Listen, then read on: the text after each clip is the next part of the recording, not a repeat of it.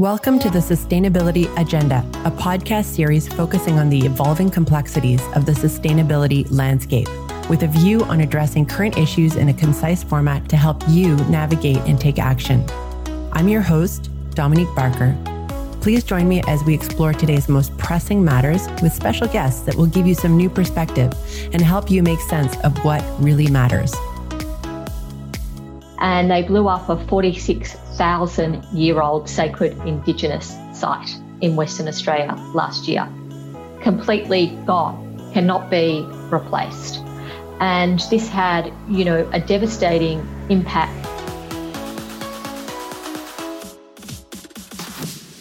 I have the great pleasure to introduce to you Fiona Reynolds. Ms. Reynolds is the CEO of Principles for Responsible Investing, or PRI. She's been there for almost nine years. So, welcome, Fiona.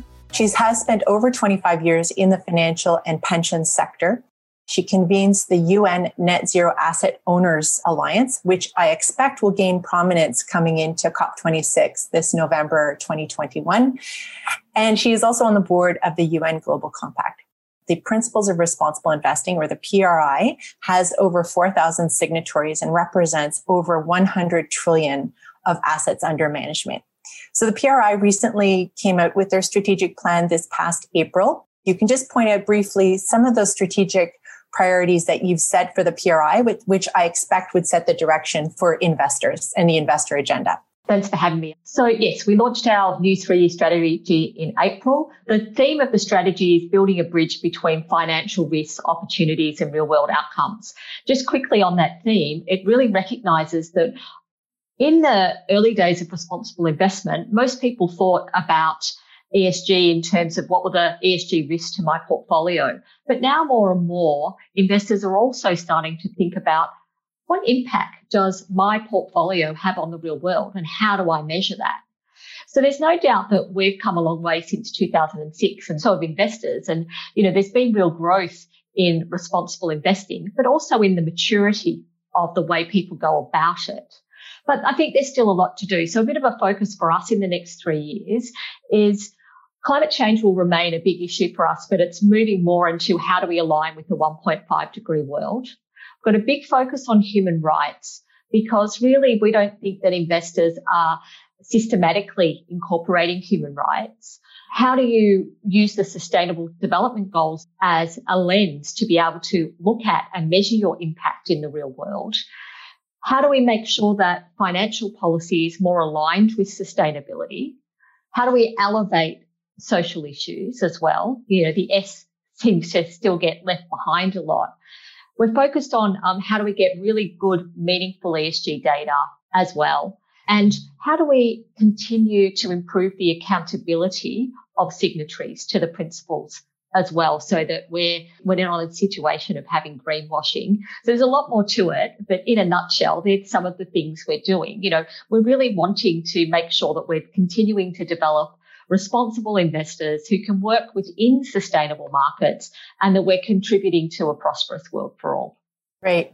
Thank you for that. And I don't think the audience could see, but when Fiona spoke about adding social issues. Kike nodded her head. I know that's an area close to her heart.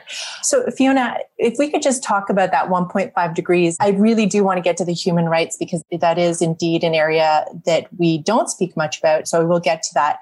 But if we could just talk about that 1.5 degree alignment to the Paris Agreement, what are you expecting out of the G20 and coming into COP26? And what does it mean for investors and for corporates? Sure. So, I mean, this year, the G7 and the G20 summits, as well as the COP26 event for November, I think they're really all pivotal moments for governments to come together to plan to align mainstream financial and real economy policies with sustainability goals because currently they aren't really aligned. And this is part of our message to all of these groups.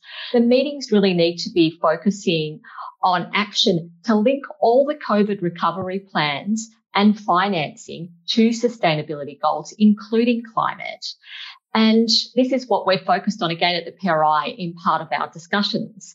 I think that multilateral organisations and intergovernmental dialogue platforms such as the G7 and the G20 really represent a missing piece of the jigsaw in sustainable finance. And while policies promoting sustainable finance and investments have been developing at an unprecedented rate, they're not very even and they're still sort of over to the side. So it, at a multilateral level, sustainable finance has either been overlooked or led by environment or development departments and not by finance departments. And that's what we need to see. So it's been really great at these G7 so far to see that there's been support for mandatory TCFD, but also for tax reform, which is something that the PRI has been talking about for years, that we need to do something else about tax if we want to solve inequality problems.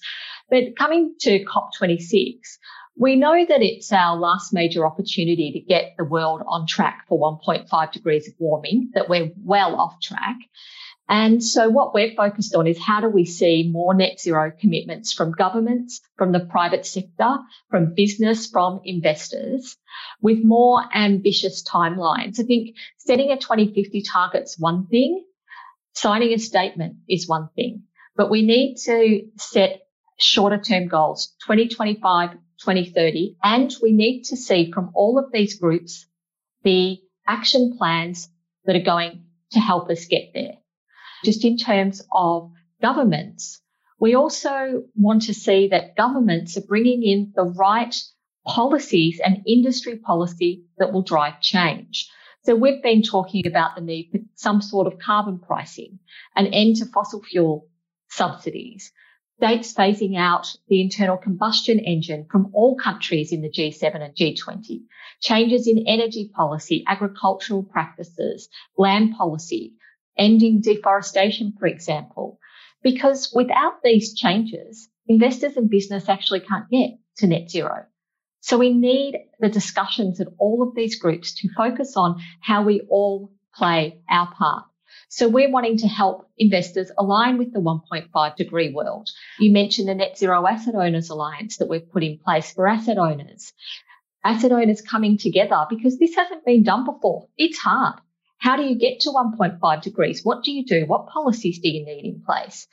And then there's an investment manager, net zero investment management group as well, coming together, share resources, share brain power to be able to do this. And I think the private sector is really coming a long way. Okay, so a couple of things that I got out of that, and I think I've seen this on your blog about how 2030 is the new 2050 and how we need to be setting shorter term goals. And this is the decade. This is frankly the year to set some objectives and to have some tangible results. You touched on the Net Zero Asset Owners Alliance, and I wanted to ask you about the power of coalitions. It is a trend that we have seen in the past few years and is becoming increasingly important. And maybe you can speak about what that would mean, for example, for corporates, how they should be thinking about those alliances and coalitions and how seriously they should be taking them. And perhaps you can draw on some of the recent news we saw from the Exxon Shell news from the government and Chevron as well. Maybe just speak about the importance of those coalitions and what we're seeing and the importance for corporates to understand that power. The agenda is so big that no one investor is able to move things along themselves. And also, it's really quite confusing for corporates if you've got all these different investors coming to you, all with different asks. And organization A wants something and organization B wants exactly the opposite. So to be successful as an investor industry, we need to come together and we need to be all moving in the same direction. If I use as a fantastic example of this collaboration, biggest ever corporate to an investor dialogue that's ever happened on any issue is Climate Action 100 Plus. So it has 500 investors, 50 trillion in assets under management. It's focused on the largest 100 emitting companies in the world. But all of these investors have got the same asks of companies. So to set a net zero target and tell us how you're going to get there, report in line with the TCFD, and also to let us understand the governance. What's happening at the board level? What discussions are you having about this? It's been hugely influential and is having a lot of success where we're seeing big net zero commitments from large oil and gas players, it's come up, a lot through Climate Action 100 Plus. And you mentioned some recent things that have happened where investors are not seeing that, that this engagement is working. They're stepping up and they're using their voting rights. So just in the last couple of weeks, we've seen Exxon, Chevron, that there's been change. So at Exxon, investors put up their own directors. Exxon now has three new board members thanks to investor action. Chevron has been forced to reduce emissions through the voting power of investors.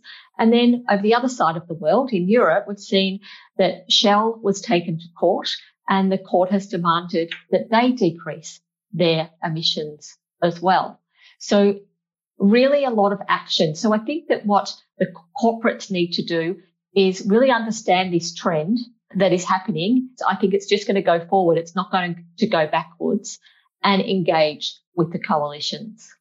That's fantastic advice. Thank you for that. And that engagement and communication is really important between companies and the investor groups. So thank you for that. Fiona, can we talk about impact? When I was at CIBC Asset Management, we are signatories to the PRI. And for those of you who don't know, there's a reporting element to it. And some of it is voluntary to disclose, you're mandatory to answer the questions.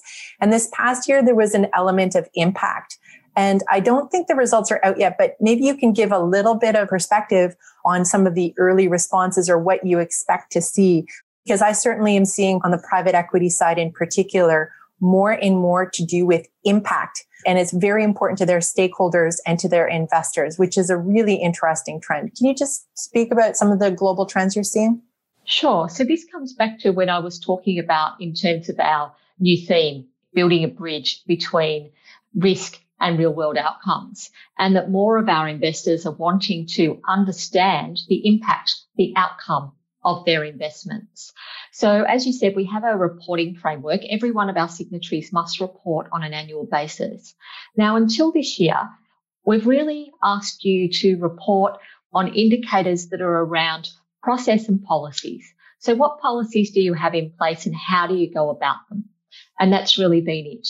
Now we've added this new module, a plus module, which is all about the outcomes. How are you measuring them? What are you doing? And most of it is voluntary. We're hoping that to use all of the information so that we can showcase to investors what people are doing, whether that is I've committed to 1.5 degrees and this is how I'm going about it. I've upgraded my stewardship to focus on outcomes and this has been what has happened. So as you said, the reporting just recently closed off. It has been a pilot year and I would say it hasn't been without some challenges as well. But we had 1200 of our signatories who reported on outcomes. So many more than I would have expected have taken the opportunity. So I do think you're right, Dominique, that many more people are looking to be able to show what they're doing. Investment managers are being asked by their asset owners. Asset owners are being asked by their beneficiaries. Show me what you're doing. So we're also working about how can you build the metrics because it's easy to say, show me the outcomes, but how do you actually measure these things? So that's something else that we're working on with the PRI with investors. Right. And I'd encourage Make My Money Matter, Richard Curtis's videos. Take a look at that. There's an impact element to that. I do have a question that's related to impact. What will be the main fields or sectors for impact investment in future years in Europe? Do you have any predictions on sectors that are uh, most opportune for impact? Well, there's a lot more focus in Europe on the whole issue of biodiversity, land use, water, etc. So starting to think more about climate than about emissions reduction. That's obviously important, but starting to think about how we can more effectively do things in biodiversity and how can we invest in that way. And I think there's also more investment started to happen to think about what are the technologies that we need for the future to be, particularly in some developing countries, to be able to actually get to net zero. We're also seeing interest though in across Europe in looking at impact investing from the perspective of diversity. So how can you support diverse corporations that are starting out and projects. So there's some of the trends that we're seeing. Great. Thank you very much. You spoke about your two pillars of importance. So the climate change or 1.5 degrees to be aligned with the Paris Agreement and then human rights. Because I think that's very daunting for a corporate to be thinking about what that means and what is important to report. I think it's also probably daunting for asset managers in terms of how they assess human rights management. Could you just speak on this complex topic? Yeah. So, you know, I think that we've got the E, the S, and the G, but the S doesn't get very much attention, as I've said, and we really need to be focusing more on it. Now, at the PRI, as with many investors, we've done lots of work on social issues. So we've looked at labour rights in the extractive sector. We've looked at child labour in the cobalt industry, all of these kinds of issues. And they're very important, but they're an issue in a sector rather than thinking about human rights in a really systemic way, in the way that we're starting to look at climate change now. We're looking at across how do we integrate climate risk in everything that we're doing across our whole portfolio. So we've built a five year human rights project. So we know that it's difficult, but some investors are doing this really well, but a lot aren't. It's new to them. So this is about building the tools, the education, for investors to incorporate them. We're not looking to start from scratch. There are plenty of overarching human right frameworks that are out there. So we want to use the UN guiding principles on business and human rights. And how do corporations use them? So how do investors actually incorporate them? And then we'll also incorporate it into our own reporting framework. I think this is really important because what happens with the ESG issues, and maybe it doesn't always help that it's called the EDS and the G, is they're, they're just too siloed and people don't think necessarily about an issue in a holistic way. So if we think about climate change, for example, it's not just about, again, emissions reduction. There is a whole social aspect, a whole human rights aspect. There's job aspects. There's many things to be considered and we just need to look at issues in a much more sophisticated and holistic way. So last week I presented at the Institute for Corporate Directors and there was a question about indigenous issues, for example. And this is topical in Canada. Fiona, I think you know that there's been some controversy and it's been a bit newsworthy in Canada. I did want to cover it. I know you're Australian. Could you just briefly tell our audience about what happened with Rio Tinto this past year? I think it's relevant to the discussion on human rights as well. Rio Tinto, as they were going about their activities, decided they were blowing up lots of areas. And part of that was in the Juukan Gorge. And they blew up a 46,000 year old sacred indigenous site in Western Australia last year. Completely gone, cannot be replaced.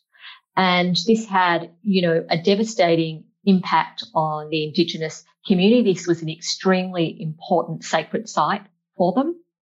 There followed, therefore, a huge outcry, not just from the Indigenous community, but from civil society in Australia, from investors in Australia and around the world, from other businesses.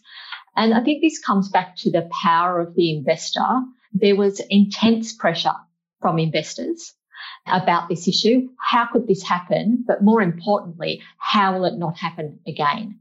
So Rio Tinto ended up having to clear out its top management. And most recently, it included the announcement of its chair stepping down. And I think that there's a much greater focus these days from investors about Indigenous culture, about the rights of the traditional owners of the land where mining companies and others, others are working. And wanting to understand what that relationship is, asking questions about how do you engage with the community? What are the land rights issues? How is this ongoing dialogue happening? And I think that's a real positive because as you know, in Canada and we in Australia, that we don't necessarily have a proud history from our countries on engaging in these ways. Thank you for that. Could you touch on using the UN Sustainable Development Goals as a lens to measure impact?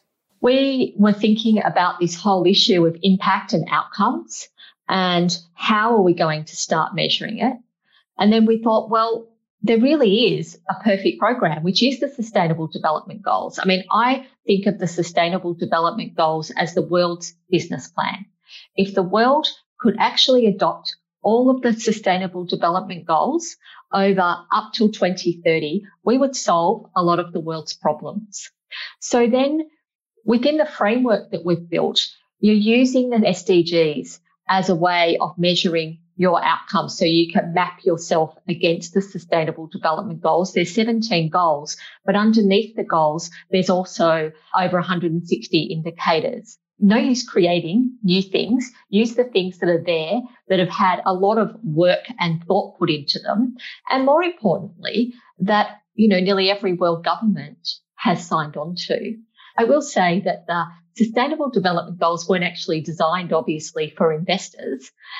But I do think they can still be useful to investors to think about the things that they need to be considering and measuring them. One of the differences between North America and Europe with regards to sustainability and sustainable investing has been the regulated led lens in Europe for example, with the SFDR, but very regulated versus North America, which tends to be industry driven. And I think there's pros and cons to both. Can you just discuss the pros and cons, perhaps? Yeah. Thank you.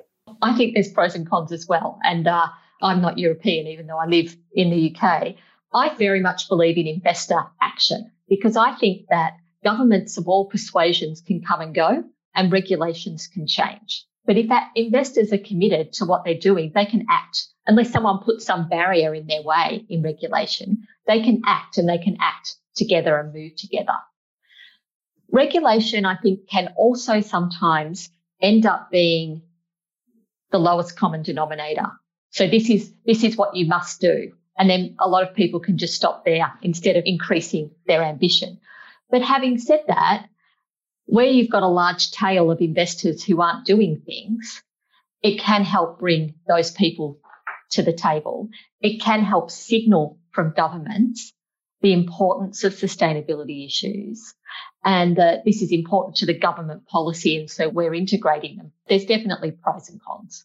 There's an unfortunate political trend toward isolationism around the world. How do you see this impacting how we will achieve net zero, SDG advancement, et cetera? And I think related to, for example, the just transition. And I know the PRI has some fairly important thoughts on that. I think it's essential to climate action, particularly in countries like Canada. Like I said, I'm from Australia, where you've got your big fossil fuel producers and a lot of people work in the fossil fuel industry. Now, those workers cannot be the people who are left to pay the cost of climate change. It is not their fault.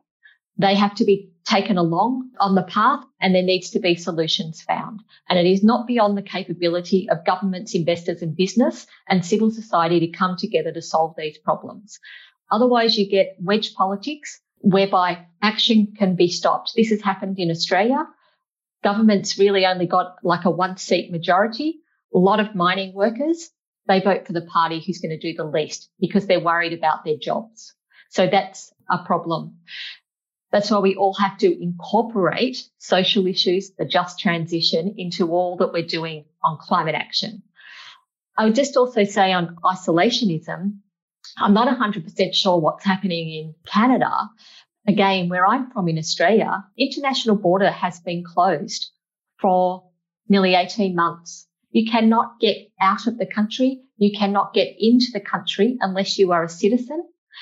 And even then, there is a daily and a weekly cap on how many people can come in.